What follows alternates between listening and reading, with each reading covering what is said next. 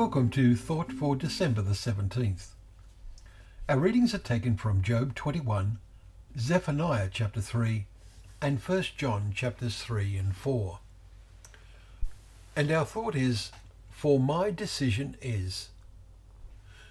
Today we completed reading the lesser known but quite remarkable prophecy God gave through Zephaniah.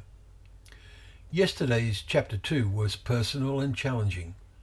Seek the Lord, all you humble, who do his just commands. Seek righteousness, seek humility.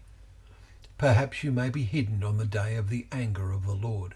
Verse 3. And today we read about the day of his anger, the climax of human history when God finally carries out his decision to deal with human godlessness.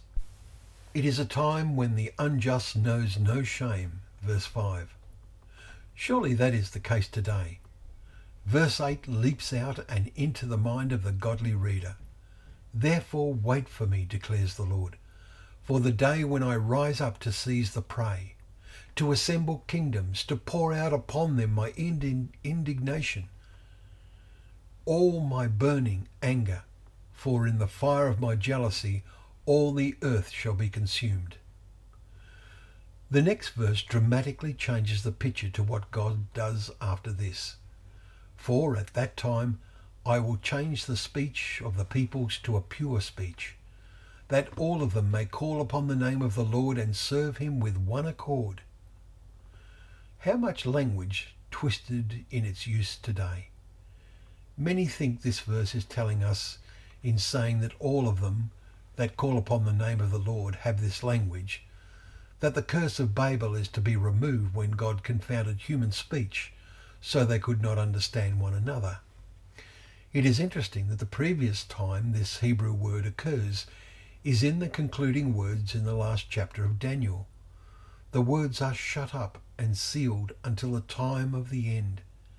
Many shall purify themselves and make themselves white and be refined verses 9 and 10. Very soon we will read of the wonder of this time in the book of Revelation. This reveals more details to us of the ultimate decision of the great Creator in making the whole world full of His glory and the dramas in the process.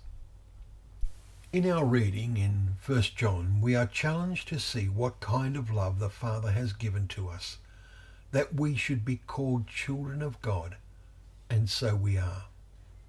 The reason why the world does not know us is that it did not know him.